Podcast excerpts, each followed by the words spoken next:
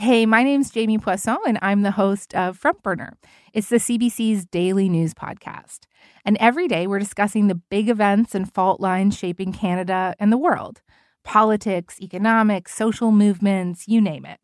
Sometimes we even talk about really fun stuff like the enduring relevance of Lord of the Rings. You can hear Front Burner on CBC Listen or wherever you get your podcasts. This is a CBC podcast. I'm Eleanor Wachtel, and this is Writers and Company from the Archives. Today, German American writer and artist Nora Krug. Her graphic memoir, Belonging, explores the history of her family as well as of her homeland. Her new book is a visual diary of Russia's war on Ukraine. Nora Krug was born in 1977 in Karlsruhe, Germany, a town of about 300,000 in the southwest part of the country. She grew up with a wide ranging interest in the arts, first studying classical music, then set design in Liverpool, documentary filmmaking in Berlin, and illustration in New York. While still a student at the Parsons School of Design in Manhattan, where she now teaches, she got her first assignment to illustrate an op ed piece for the New York Times. Krug went on to have her work featured in The Guardian, Le Monde Diplomatique, the literary art journal A Public Space, and a number of anthologies of best comic art. She was also awarded fellowships from Fulbright, Guggenheim, the Jackson Pollock Lee Krasner Foundation, and the Maurice Sendak Foundation. And she won three gold medals and a silver from the Society of Illustrators.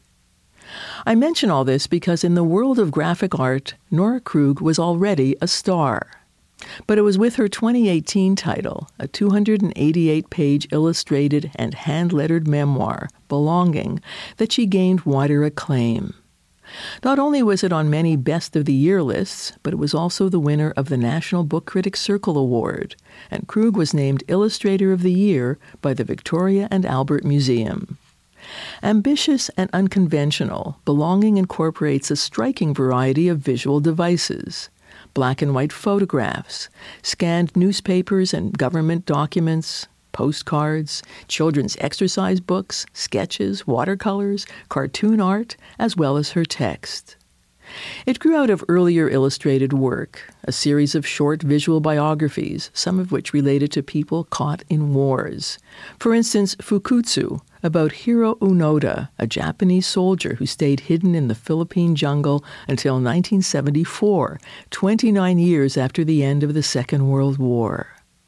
More recently, she was the illustrator of the graphic adaptation of On Tyranny by Timothy Snyder, named Best Graphic Novel of the Year by the New York Times.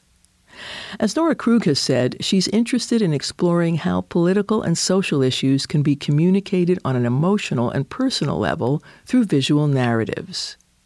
This is nowhere more in evidence than in Belonging, an unflinching and compassionate investigation into her own family's involvement in the Second World War and the weight of history on successive generations.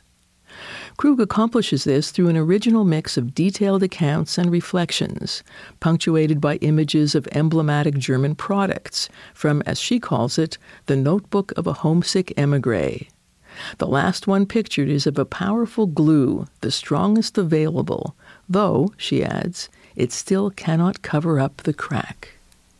I spoke to Nora Krug from the CBC's New York studio in 2019. Just a note this interview deals with difficult subjects, including the Holocaust and anti Semitism. The German word for Heimat is a term with particular resonance and, and one that the English translation belonging doesn't fully capture. It's a concept that comes up often in your memoir. What does it mean? How would you define Heimat? Well, it is a difficult term to define. I think, broadly speaking, it means the place that you feel you most belong or once most belonged to, and the place basically where you feel understood and you feel like you can understand others. But I do think it's a very individual term. I think it's uh, it's different for everybody, and I think everybody has the right to to claim it as their own and to to define it any way that they want. As, as you've described it, uh, Heimat seems to encompass landscape, culture, language, music, even smell. I mean, can you talk about your own relation to Heimat? What you most associate with the word? To me, it's very closely related to my childhood. It represents uh, almost a, a, utopian state of mind, something that is gone and that I can't recapture, but that I hold onto in some way. And so I have very deeply emotional connotations with it, such as walks with my family in the forest or in the in the vineyards uh, close to my hometown, and particular kinds of food we ate, such as uh, liver dumplings, and um, so that's um, that's what I associate with it. But uh, it always comes along with with a slight slight feeling of of loss um, because I feel like it's something of the past to me. Is it nostalgia? Well, nostalgia in Germany is not necessarily a positive word. Um, it's something that um, we think of as a term that describes something, um, again, utopian and idealized. And I think for a German, that's a problematic notion because we don't want to ide- idealize our country because of, you know, the atrocities uh, committed in, in our recent past. So um, I wouldn't use the word nostalgia, more just something associated with my childhood. And I think to a lot of Germans, the term Heimat is a conflicted one in any case, because it's one of the many things that the Nazis misappropriated. They defined it as a static place that was exclusive to a particular kind of person and a particular time in history. And so many Germans have been hesitant um, to use it. And unfortunately, now with the um, resurfacing of the extreme right in Germany, it has been predominantly used by by that group of people, which is of course very troubling. Landscapes and especially forests are are a part of the Heimat that you evoke in, in, in, your memoir. Forests even feature as a series of quintessentially German things. What what's so special about a, a German forest? What's you even mentioned you know walking in the forest with your family. It's hard for me to put my finger on it, but I, I think it's been a metaphor of um, it's a space that I think has been described throughout history in Germany in poems, in literature, in songs as a place of solace or a place of calmness that you can retreat to to find yourself in a way an introspective place. And it's always had that role for me as well. Um, I just feel calm in the forest, uh, and you know, in a way that I don't feel calm anywhere else, really. And during my research, you know, my book is as much about my own family history in the Second World War as it is um, an attempt of looking for my own cultural identity and for what it means to a German growing up in the second generation after the war. I went to a lot of uh, flea markets across Germany to basically look for clues to my own cultural identity. And I thought that maybe if I look at the kinds of ephemera people collected or photographs they took before the two world wars, I can get a sense of, of what Germans were thinking about at that point. And many of these photographs, in fact, um, feature forests and other kinds of landscapes. And a recurring image that I found over and over again at flea markets was that of a person from behind looking at a landscape. And it seems to me that um, looking at a German landscape associates this idea of, of looking inwards and trying to find one's own roots in a way. You grew up in the city of Karlsruhe in southwest Germany. What, what's it like there? It's a mid-sized town that's um, very bureaucratic. It also has the, the highest court of Germany is, is located there. It has a number of good universities. And it's also located just half an hour from, from France. We used to uh, cycle to France. My parents had a little house there across the border. And I remember actually passing through tiny villages in, in Alsace, that region that had been fought over between France and Germany for centuries, really. And um, some of these villages in, in Alsace have um, tanks displayed in their, uh, on their main uh, squares and uh, some of them point towards the direction of Germany. And I remember my father pointing that out to me when I was a child as we cycled by these tanks, saying, you know, this is a, a, tank from the Second World War, and it still points towards us, basically. And that was a very, you know, memorable uh, experience for me. Well, even in, in the opening of, of your, your visual memoir, Belonging, you, you say that from an early age, part of you understood that something had once gone horribly wrong. I mean, it's a disturbing awareness for a child. Where, where did it come from? Yeah, for a German growing up in the second generation after World War II, the shadow or the memory of the war was in a way always present, even though it wasn't always spoken about, but it, it felt like a, a, shadow that was always there. And in my particular case, my family backyard was directly adjacent to a US military airbase from which planes took off and landed on a daily basis. And they tended to fly really, really close to our homes, you know, very low. And I really grew up uh, with this sense of uh, both uh, the sound of these screaming airplanes that that uh, represented some sort of a threat, but um, I also understood that um, these were basically the people who were stationed in our country, uh, the Americans, who mm, were there to make sure that we didn't do again what we had once done before. And so, even before I knew anything about the war or the Holocaust, I knew that we had done something wrong, and that because of that, there were these people immediately above my head, basically, who uh, monitored us. So I think that was probably my earliest understanding of, of our country once having made a bad decision, basically.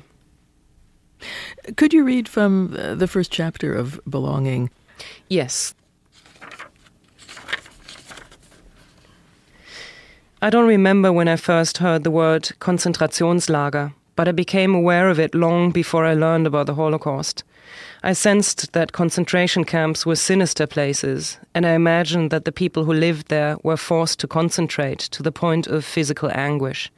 But I was too afraid to ask, feeling that this was something embarrassing to talk about, something that grown ups discussed in whispers, something evoking the same unsettling feeling as the man who sometimes gave candy and balloons to my brother and me when we were playing alone in the front yard.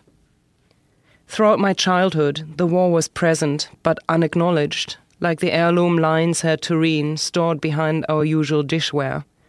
I understood that the war was a loud and deadly event, and that it happened before my parents were born. I knew that my country refused the idea of engaging in war ever since the war. I thought that there was nothing heroic or meaningful about being a soldier, and that preserving peace was paramount. The notion that other countries could still be at war seemed to me like madness. Though my parents weren't religious, they occasionally took my brother and me to church on Sundays when we were children, so that we would grow up believing in something. I remember waiting in line outside the confessional box, desperately trying to recall a guilt evoking enough incident to be confessed.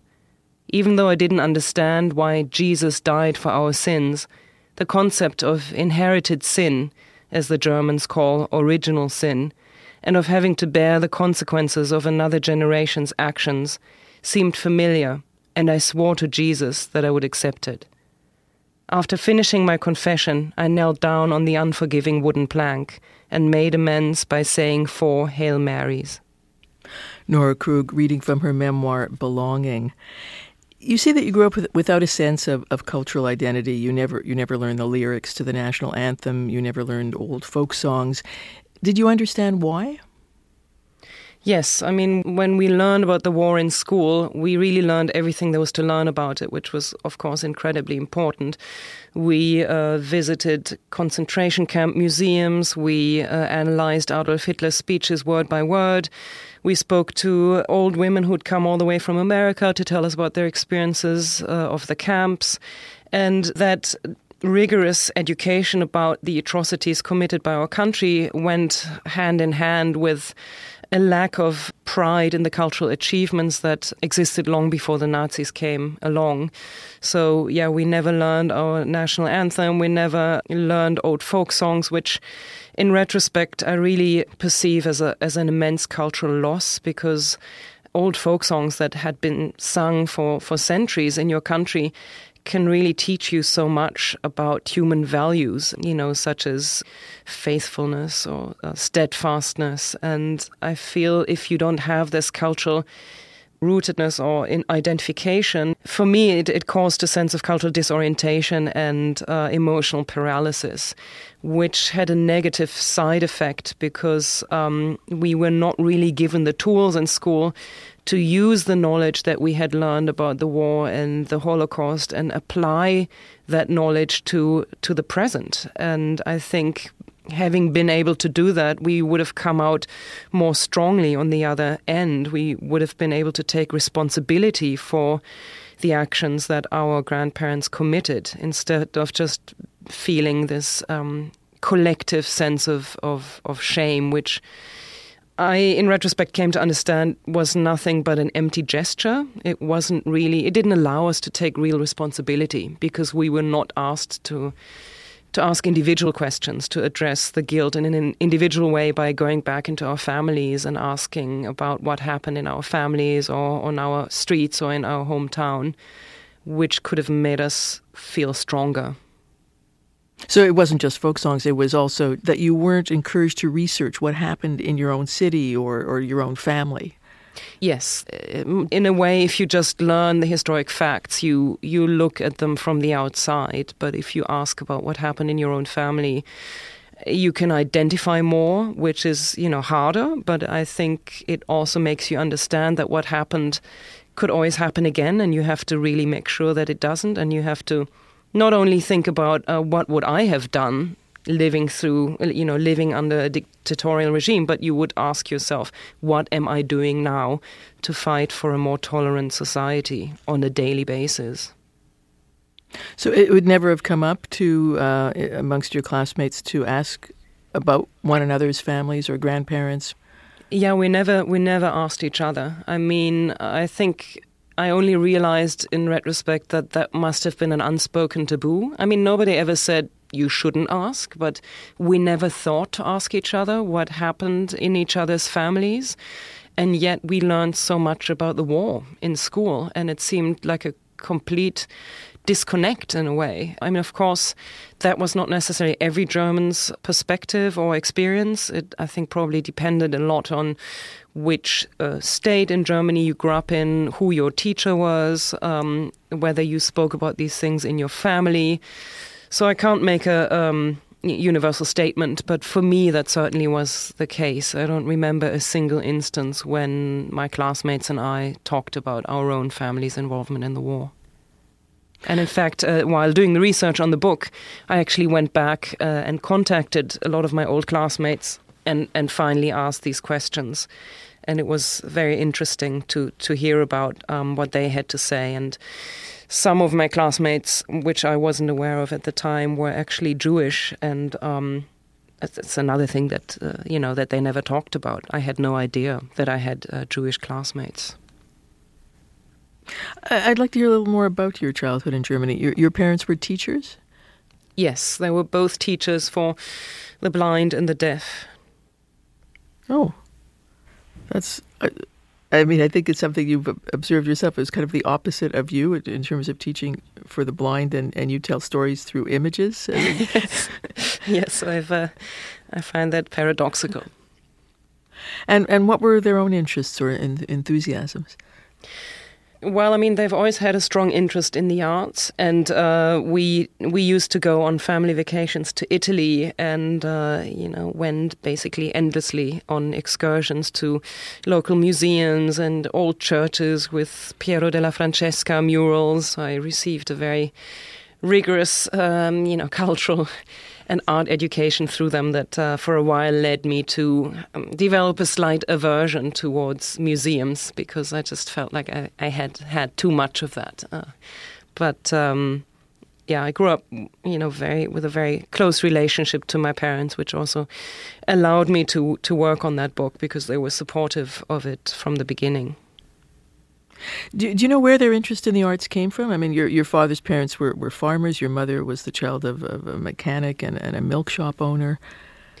I don't really know. I think it was, I mean, for my mother at least, it was a way of um, escaping her 1950s, uh, early 60s upbringing in a, a Germany that was post war prudish society basically that had not yet f- reflected on or faced its its troubled past. I mean that process really only began in the in the late 60s. So I think you know reading Russian novels and uh, dreaming of visiting Italy and France was was just a way for her to escape that. And I, probably it was also a way of escaping Germany's tainted past in a way and looking elsewhere. And, but given your upbringing, and and although I understand your uh, resistance to galleries after that early exposure, but it, it does seem natural you would be drawn to the arts. But you say that illustration wasn't your original ambition. You say you came to it by accident. What happened?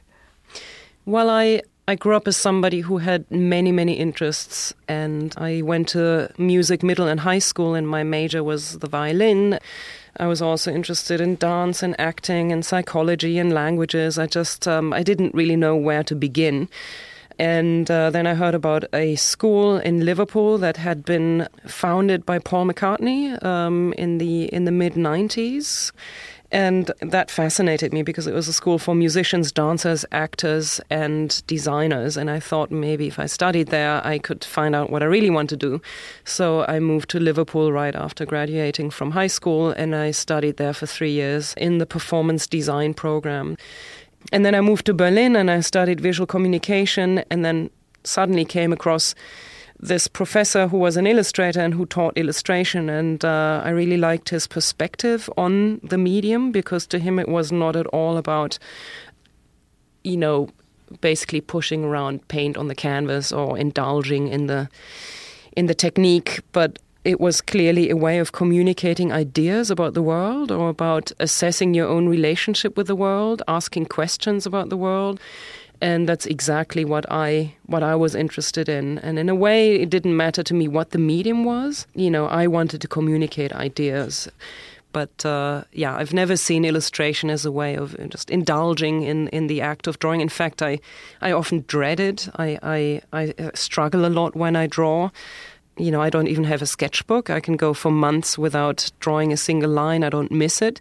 And I only really sit down at the drawing desk when I have a project, when I when I sign a new contract, because it is for me about telling a story. And, and one of the things you do in, in, is is put yourself in the minds of characters in order to illustrate their thoughts and emotions. And I think this is also true of your, your 2009 project, Red Riding Hood Redux, in which almost sort of Rashomon like you reimagine the popular folk tale from the point of view of each character Red Riding Hood, the, the wolf, the hunter, the grandmother, even Red Riding Hood's mother. What made you want to take on this classic tale from the Brothers Grimm? Well, I wanted to choose a, a story that everybody was familiar with, and uh, Red Riding Hood is just such a classically, just a universal story that's known everywhere in the world. And I wanted to give myself the challenge of imagining all the little side stories around the original tale. So I wondered, what did the mother do after Red Riding Hood went into the forest? Because we we never see that part of the story. So I developed a a wordless visual narrative that's comprised of five little booklets, each one of them representing the literal viewpoint of each of the original uh, characters in the book. So, Red Riding Hood, the wolf, the mother, the grandmother, and the hunter. And in every panel, you see exactly what each character sees. And when you line up all of the books uh, um, at the same page number, you see the same exact moment experienced from the different points of view. And I think, in a way, for me, it was not only about the fairy tale, but also uh, an investigation into German cultural identity. You know, looking back, I think it was a way of returning to my to my home because I was living abroad. At, you know, I was living in America at the time, and I think it was a way of of reinvestigating my own origin in a way. And yeah, what you said about putting yourself in the into the mindset of a character is really again one of the most appealing things to me about the medium of illustration. To me, illustrating is an act of empathy because it allows you to to get as close as you can into the mindset or the story of somebody else. And in a way, not only writing about and investigating my family's history during the war, but also challenging myself to imagine it visually by drawing the situations that my grandparents or uncle probably found themselves in was an uh, an act of empathy, but also a test for me. You know, how far can my own empathy towards the decisions they made go? And um, visualizing their lives helped me try to understand more closely the decisions they made under the dictatorial regime. We'll we'll talk about that uh, again in a moment. But uh, just staying with, with Red Riding Hood for now, you, you there are a couple of unusual aspects to to this project. It, it, the fact that it has no text, and that by telling the story from each character's perspective, you, you unlock parts of their lives that were previously unimagined. And you say, for instance, what Red Riding Hood's mother was doing when her daughter was going off into the woods to bring food to the grandmother. You have her having an illicit affair. I mean, you, there's there's a whole dark side to the story that that uh, seems to work around in, in your narrative. Why why take these familiar characters to to such dark places? It's certainly not a a book for children, but uh, you know when you read the original fairy tales, they're extremely brutal. And even the original Grimm fairy tales apparently were beautified. I mean, I think that the way that the tales had been told before the Grimm brothers wrote them down were allegedly even more brutal. And I don't know, I think I was probably interested in exploring that more adult perspective and yes, so in my version uh, of events, the mother has a secret love affair with the hunter who accidentally shot the grandmother's husband. Um, and the grandmother turned into an alcoholic because of the death of her husband. And I don't know, I went a bit over the top. well, I was. Is this what goes on in the German forest? uh, not the parts that I've been hiking in, but uh, who knows. Hey, my name's Jamie Poisson, and I'm the host of Front Burner. It's the CBC's daily news podcast. And every day we're discussing the big events and fault lines shaping Canada and the world politics, economics, social movements, you name it. Sometimes we even talk about really fun stuff like the enduring relevance of Lord of the Rings. You can hear Front Burner on CBC Listen or wherever you get your podcasts. Nora Krug, you've lived away from Germany for nearly two decades, making your home in, in New York City. Yet you write that after all these years, you feel more German than ever before. How so? Yeah, when you uh, live abroad as a somebody from another culture, you suddenly realize how deeply impacted you are by your own culture. I mean, you're confronted. I've been confronted with my own Germanness in a way that I was never uh, before when I when I lived in Germany, and um, of course I was also aware living in in America for so long that my accent alone can evoke Germany's troubled past and the atrocities that that the Nazis committed. So um, I yeah I was also equally. Uh, confronted directly with my country's troubled history.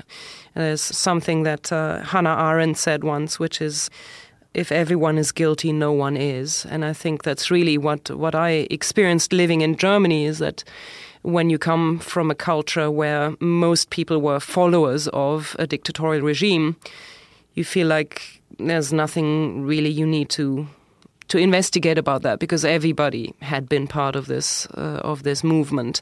But then when you leave that familiar feeling, you you're much more directly confronted with with that past, and um, you realize that that you do have to continue to ask questions. You were saying that your parents were very supportive of the project, but do you why why do you think your own curiosity, your own need to know, so vastly outweighed that of, of your parents' generation? I do think that uh, it had to do with my leaving home, and not uh, not only when I moved abroad to study, but also when I visited other countries uh, as a teenager. I mean, I went on a lot of student exchange programs in England and Ireland, and I was often confronted with negative stereotypes about my home country. I was greeted with Heil Hitler, and I think my parents didn't have you know as many opportunities to live abroad as I did, and and therefore be uh, confronted with this uh, role of a German representing their country abroad. And also, the, when my parents first learned about the war, war, and the Holocaust, they didn't have the same technological uh, tools available that are available now. I mean, you can find out so much on the internet, but there are also a lot of files that weren't made accessible uh, when my parents uh, were teenagers that I was able to access. And then there's, of course, also the generational distance. I mean, I feel like it's. Um, probably easier to gain perspective if there's one generation in between. And it's also probably easier to investigate your grandparents than it is to investigate your parents, who you have a much closer and probably more conflicted relationship with. One thing that happened to you very soon after you moved to New York was an encounter, and and you you, you tell that story right at, at the beginning of, of Belonging. Could, could you read that? Yes.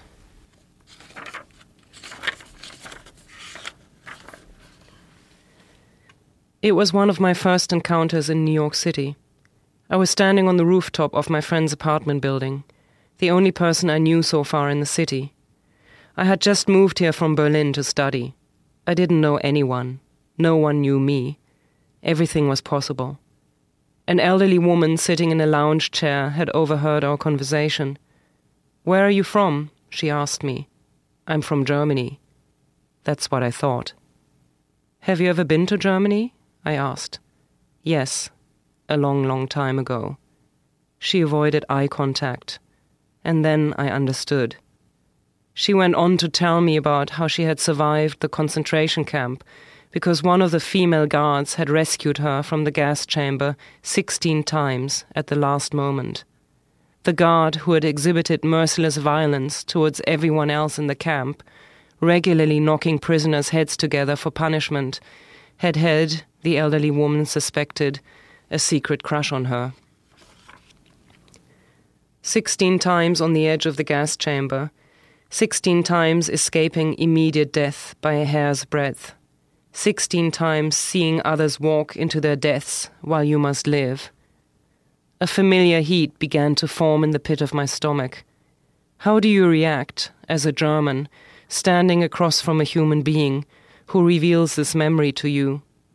I remained silent. That was a long time ago, she finally said. I'm sure things have changed. You seem like someone who was raised by loving parents. I nodded. Nora Krug reading from her memoir, Belonging. You had met Holocaust survivors before, I mean, even as a child in school. What was it about this encounter that had such a profound impact on you?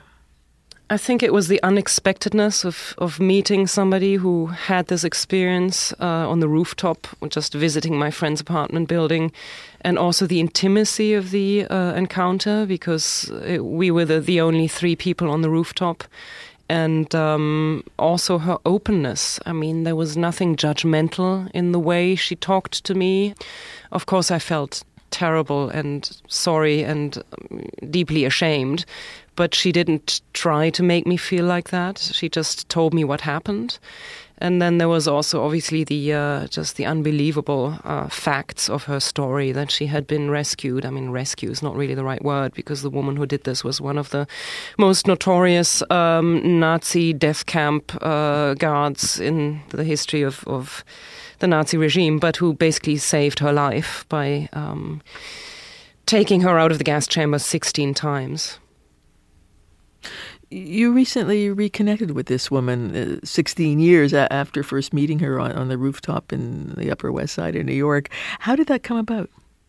I wanted to reconnect to her, but I was also very insecure about it. I didn't know what she would think about me telling, you know, this this excerpt of her own life story. I didn't know how she would feel about talking to me in general as somebody who's experienced um, such a horrible thing done to her by my people. And I contacted a friend of mine who has, you know, knows a lot of uh, German Jewish emigres of that German generation, and I thought maybe he can he can find her. So I gave him uh, her name, and within just a couple of hours, he texted me and told me that he had found out where she lives. He had told her about me, and now she's waiting to receive my phone call. And I felt really terrified. So I let a few weeks pass, and then he kept on texting me saying, You know, she called me. She She's waiting for your call. Why aren't you calling her? So I felt like I had no choice, and I and I called her, and then I, I I told her who I was, and I told her that I had met her 16 years ago on her rooftop, and she had told me her story, and she didn't remember the encounter. But as I was telling her about this encounter, I suddenly broke out in tears, and that has never happened to me in front of a stranger. It was really, I was shocked, completely shocked, that I would suddenly break down in tears, and um, she was very kind and she just waited until I had regained composure. And then she said, um, Do you want to come over to my place for lunch? And I was really so deeply touched by her generosity. And um, I said yes. And so, um, you know, that night I, I was lying awake in bed and I wondered why I had had such an emotional um, outburst on the phone. And I realized that it was the, the immediacy of, of history that hearing her voice and 16 years ago standing right across this physical human being who has these memories embedded, you know, the memories that I had read about in history class, you know, in a very distanced ways. And she physically represented that history. And I was just reminded of the fact that history is not a thing of the past, that history is part of the present and that it shapes us and it made us who we are and we have a responsibility of keeping it alive. And that's why this encounter with this woman just um, struck me on such a deep emotional level. And then I went to her place, to the same exact place where I had met her 16 years before, and we immediately connected emotionally. And she told me about her um, her experience of being in the camps, and she knew Josef Mengele in person. I mean, she knew those terrible, terrible people that we have all heard about, and she had seen them and experienced them in the flesh. And it was so deeply disturbing, but also, uh, you know, important for me to hear these stories. And um, we really became friends. I mean, the, the lunch lasted for three hours, and she said, you know, let's stay in touch and let's meet again soon. And then I went on book tour to Europe for several weeks, and she called me while I was on book tour in Europe.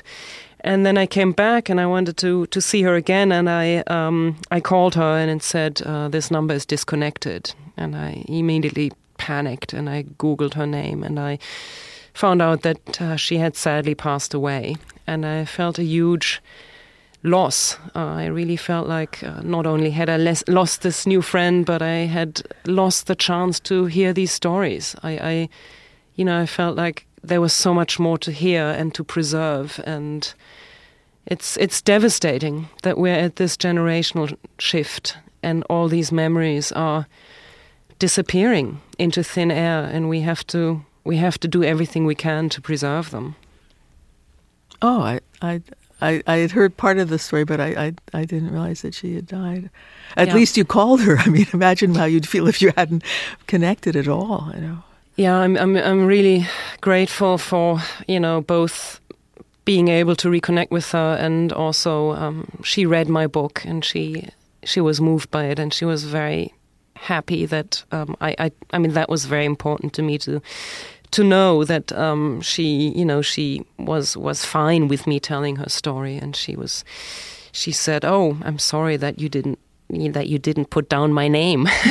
I think she would have liked to be have been named in person, um, and uh, so I was I was relieved to also hear that she was fine. That I that I began the book with her story. And what was her name? Alice Tannenbaum. Nora Krug, your memoir focuses on two members of your family in particular your maternal grandfather, Willy, and your father's brother, your uncle Franz Karl. And Franz Karl, when he was 17 in 1943, was drafted into the SS and sent to fight on the front line in Italy. He was killed in battle a year later at the age of 18, and your much younger father was named after him. Can you tell me a bit about your uncle, what you knew of him from an early age?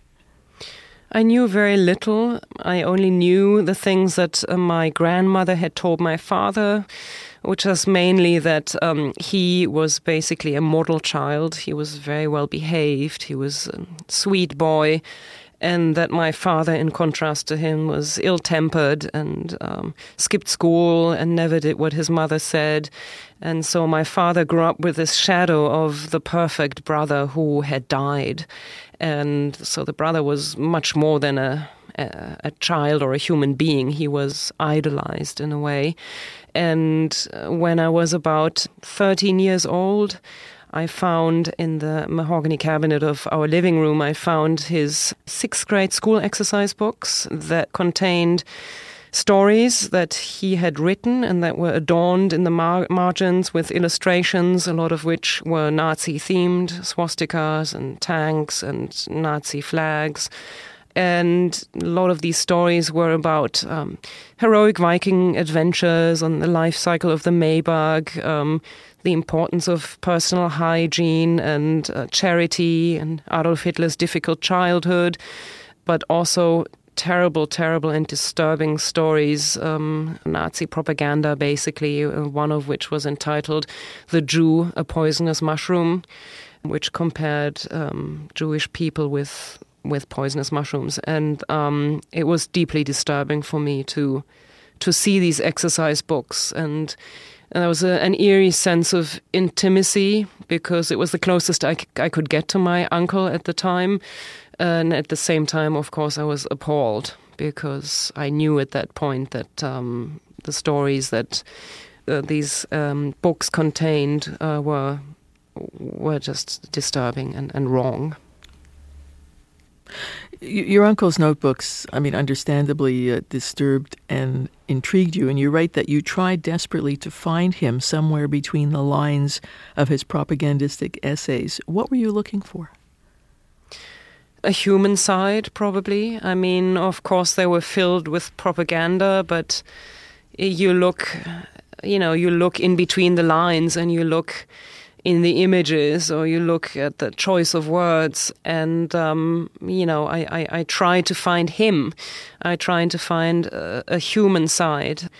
And I, you know, I could find it just in a in a few stories that were also probably, you know, had a, a propagandistic aspect to them. But there was one that he wrote on Mother's Day about it's a, it's a little description of what he did um, on that particular day. He picked flowers for his mother, again something my father probably wouldn't have done, and put them in a vase on the table. And he put a cup out for her that said "Happy Mother's Day" and you know, I, there, there were glimpses of a more human side, but then again, it was Adolf Hitler who introduced, reintroduced uh, Mother's Day, so into German culture. So um, again, it was one of the things that the Nazis misappropriated, and in a way, therefore, it was also a propagandistic story. So it's it's one of the things that intrigued me during my research in general was that how deeply politic, the political and the personal intersect. I mean, you can't separate the two we are so deeply uh, impacted on a personal level by the memory of war and the history that was written about our country. It's it's just you can't separate yourself from these things.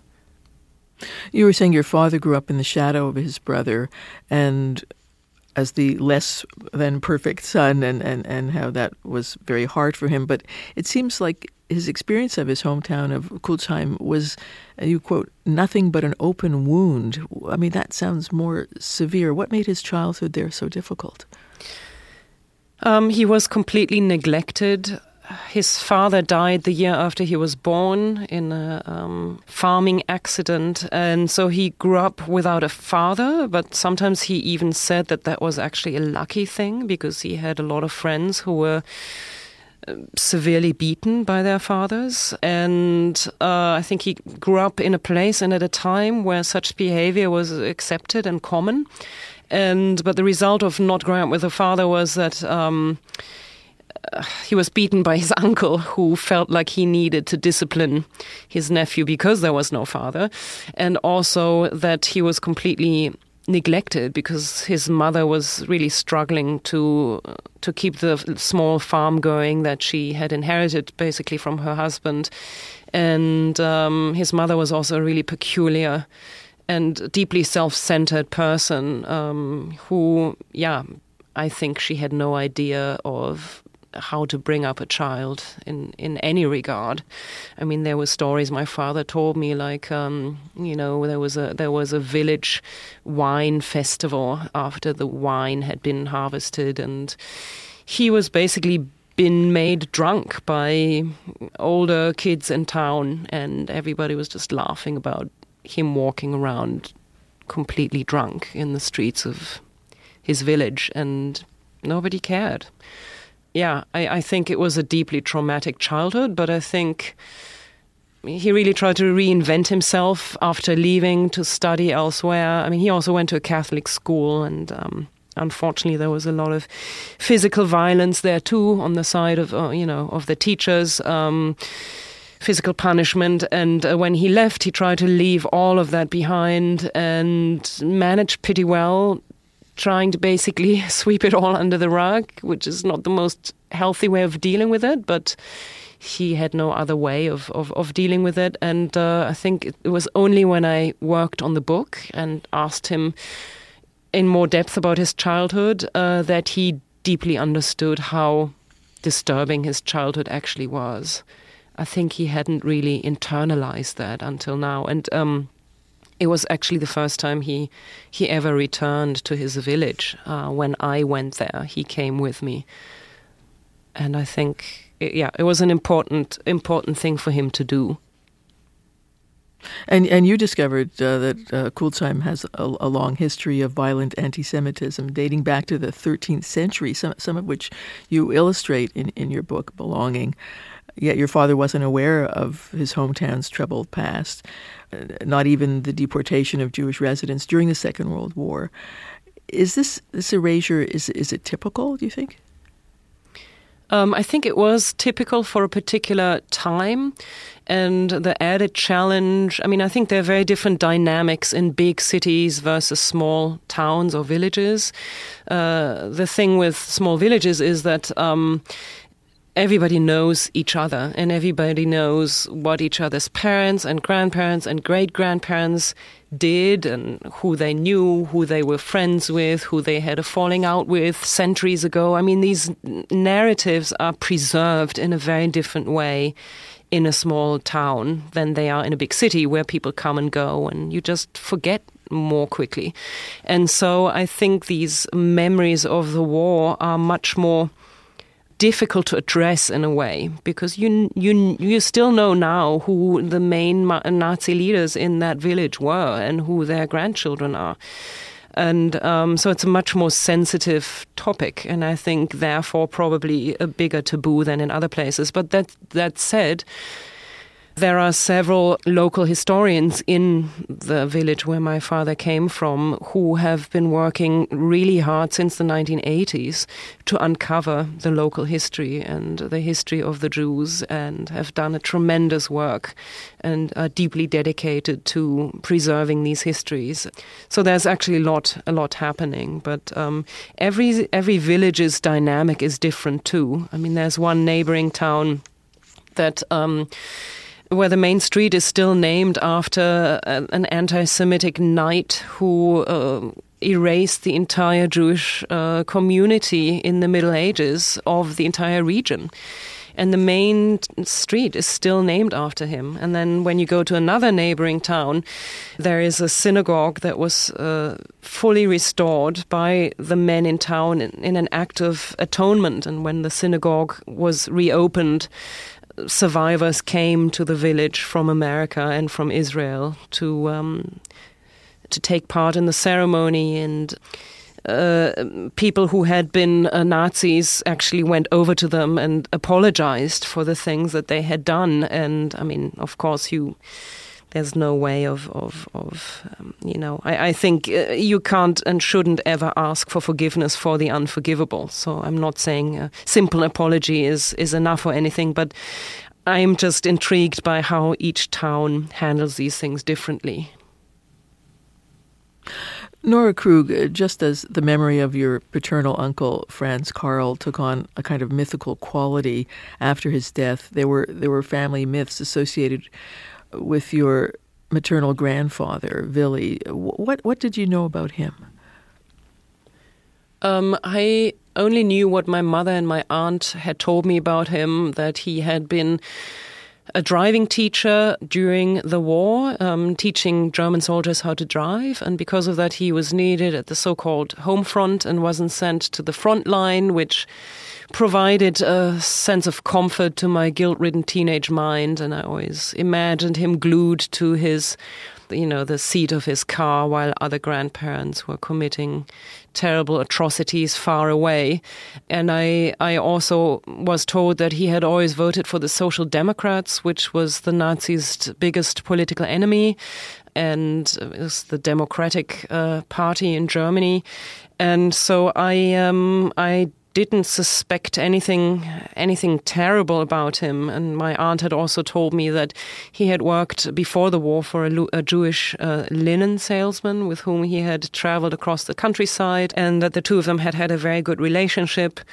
Um, but then there were also these rumors that had um, circulated in my wider family uh, about how he had later hid his former Jewish employer in the garden shed of his mother in law's backyard, a garden shed that was actually destroyed when the entire neighborhood had been razed to the ground by Allied bombings. Um, and also the rumor about he himself having Jewish roots because, as they said it, uh, of the way he looked, and also because his uh, mother um, had had red hair, which is actually another stereotypical idea that I think has circulated since the Middle Ages in Europe that Jewish people have red hair, and uh, so those were these strange, mysterious rumors that um, were embellished the narrative of my of my grandfather, but I didn't know anything else about him other than that. And because the names of uh, major perpetrators and also those involved in the German resistance in important ways uh, are very much in the public eye in Germany, I assumed that my grandfather didn't fall into either of these categories. But then I also realized that it was exactly that category in the middle, the that of those living in the gray zones of the war that I needed to investigate because it's exactly that category that I think can tell us most about how dictatorial regimes come to be. Because you, requested your grandfather's U.S. military file from, from the archives, because after the war, when, when West Germany was occupied by the, the Allies, the U.S. Army issued a questionnaire to every adult living in the U.S. sector, which in, included Karlsruhe, what was it like uh, to hold those pages in, in your hands? I mean, the physical document that he had filled out.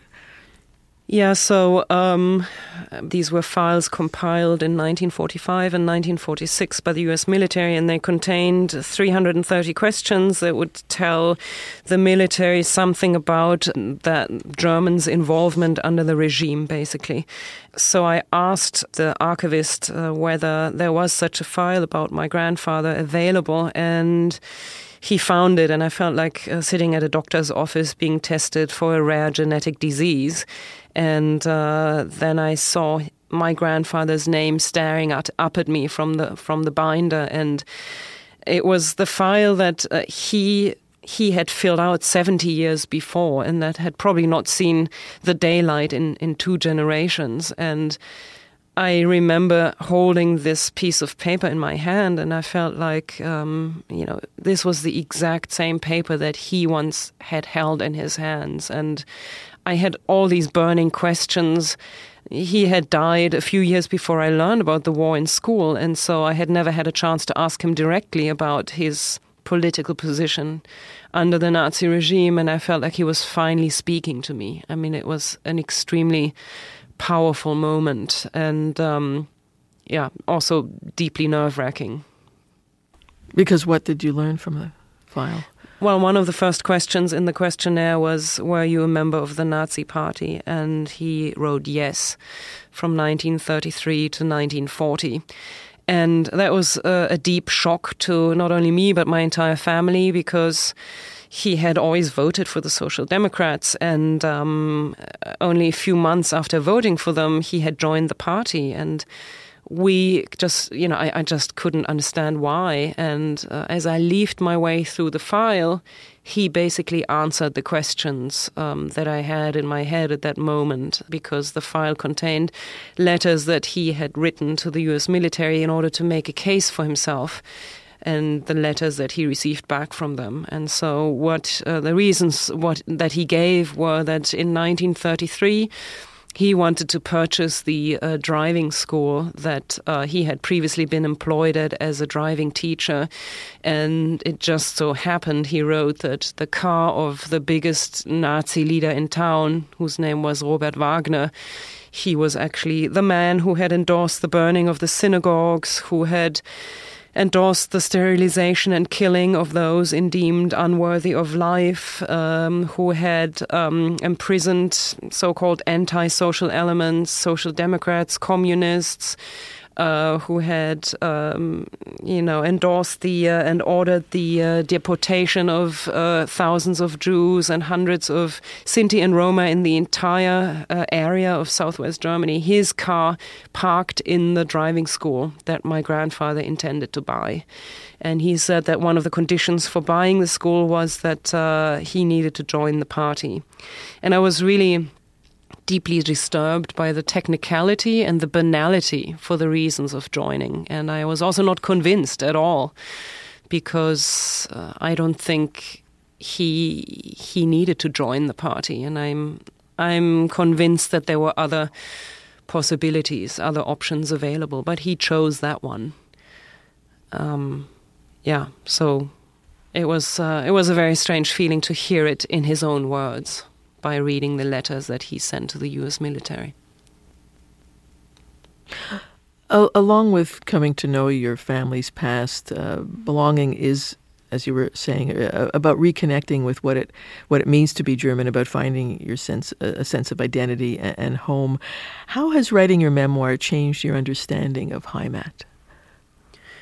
I, you know, I think the the purpose of the book had never been to to make myself feel better. I, I never saw it as um, you know a way of asking for forgiveness or um, uh, you know, making an apology for the Germans or victimizing the Germans. I was, you know, that was my deepest uh, concern or my biggest goal was for for it not to be misunderstood as such. Um, because again, I don't think you can ask for or accept forgiveness for something that is clearly unforgivable but I I wanted to address this um, collective sense of paralyzing shame because I realized that that's not a constructive feeling. It's it's it's in a way a useless feeling. It's an empty gesture because it actually it actually prevents you from from taking full responsibility for what happened in your country. And by asking these individual questions, even though I still feel ashamed as a German. And when I speak German on the phone with my parents in the subway in New York City, I still feel deeply insecure because I don't know if somebody sitting next to me, me might have lost their entire family in the Holocaust. Uh, but I feel like I've come out stronger on the other end because I have asked those individual questions that I needed to ask. I haven't shied away from it, and I, I was able to personalize the guilt in a way. But in terms of cultural identity, um, I still don't. I still am not able to fully say I love Germany. It's just something I find difficult to to physically make my mouth say uh, there are many aspects of German culture that I that I deeply love and connect to, but um, I still can't fully commit to to the word love when talking about my feelings towards my own country, and I also can't pin down what uh, what the term Heimat fully means to me. Um, but I do feel committed to to continuing to, to try. You know, I, I do feel committed to my country, and I feel the book is, in a way, a love letter to my country. It is a commitment to my country. And I think before working on the book, I never asked myself what I can do for my country. I think, again, that's a question that a lot of Germans shy away from. Uh, and I feel like this book is something that I that I gave back and that also speaks to my commitment to my own country. In the epilogue to Belonging, you describe how your father returns to uh, the village of Külsheim to visit the land that he inherited, and you ask him to bring you back a handful of soil from the land. Why? What did you want to do with it? Well, I think part of understanding where you come from and part of understanding history in general uh, has to do with a physical and visceral connection. That's why I think if you visit sites of terror, um, you know, in the United States, you know, sites of, of slavery, for instance, it's such a powerful feeling because you uh, the physical environment that your body is confronted with in a way makes you understand history in a very different way. And I think this, I mean, we're physical beings, we're deeply physical beings. And I think history and the memory of it is such a physical thing. And uh, yeah, that's why I asked my parents to bring a handful of earth, but they yet have not done that. Uh, but what they have told me last week is that um, my father just took the legal steps to to make me inherit the land. So basically, that land is now mine. That little forest and uh, plum trees are now mine, and um, I don't know yet what to do with them. But I have this fantasy um, of building a little wooden house or something on it that I can retreat to sometimes. But I think that's probably just a, a utopian idea. I really enjoyed the chance to talk to you. Thank you so much. Thank you so much for having me. Nora Krug in New York in 2019. Belonging, subtitled A German Reckons with History and Home, is available in paperback from Scribner. Her new book, Diaries of War Two Visual Accounts from Ukraine and Russia, is a remarkable real time personal record that Krug solicited from a Ukrainian journalist and an anti war Russian artist. Narratives that Krug then illustrated. Today's show was produced by Katie Swales. Melissa Gismondi is associate producer, with thanks to Olivia Pasquarelli. Technical operations by Emily Carabazio. The senior producer of Writers and Company is Sandra Rabinovitch. I'm Eleanor Wachtel.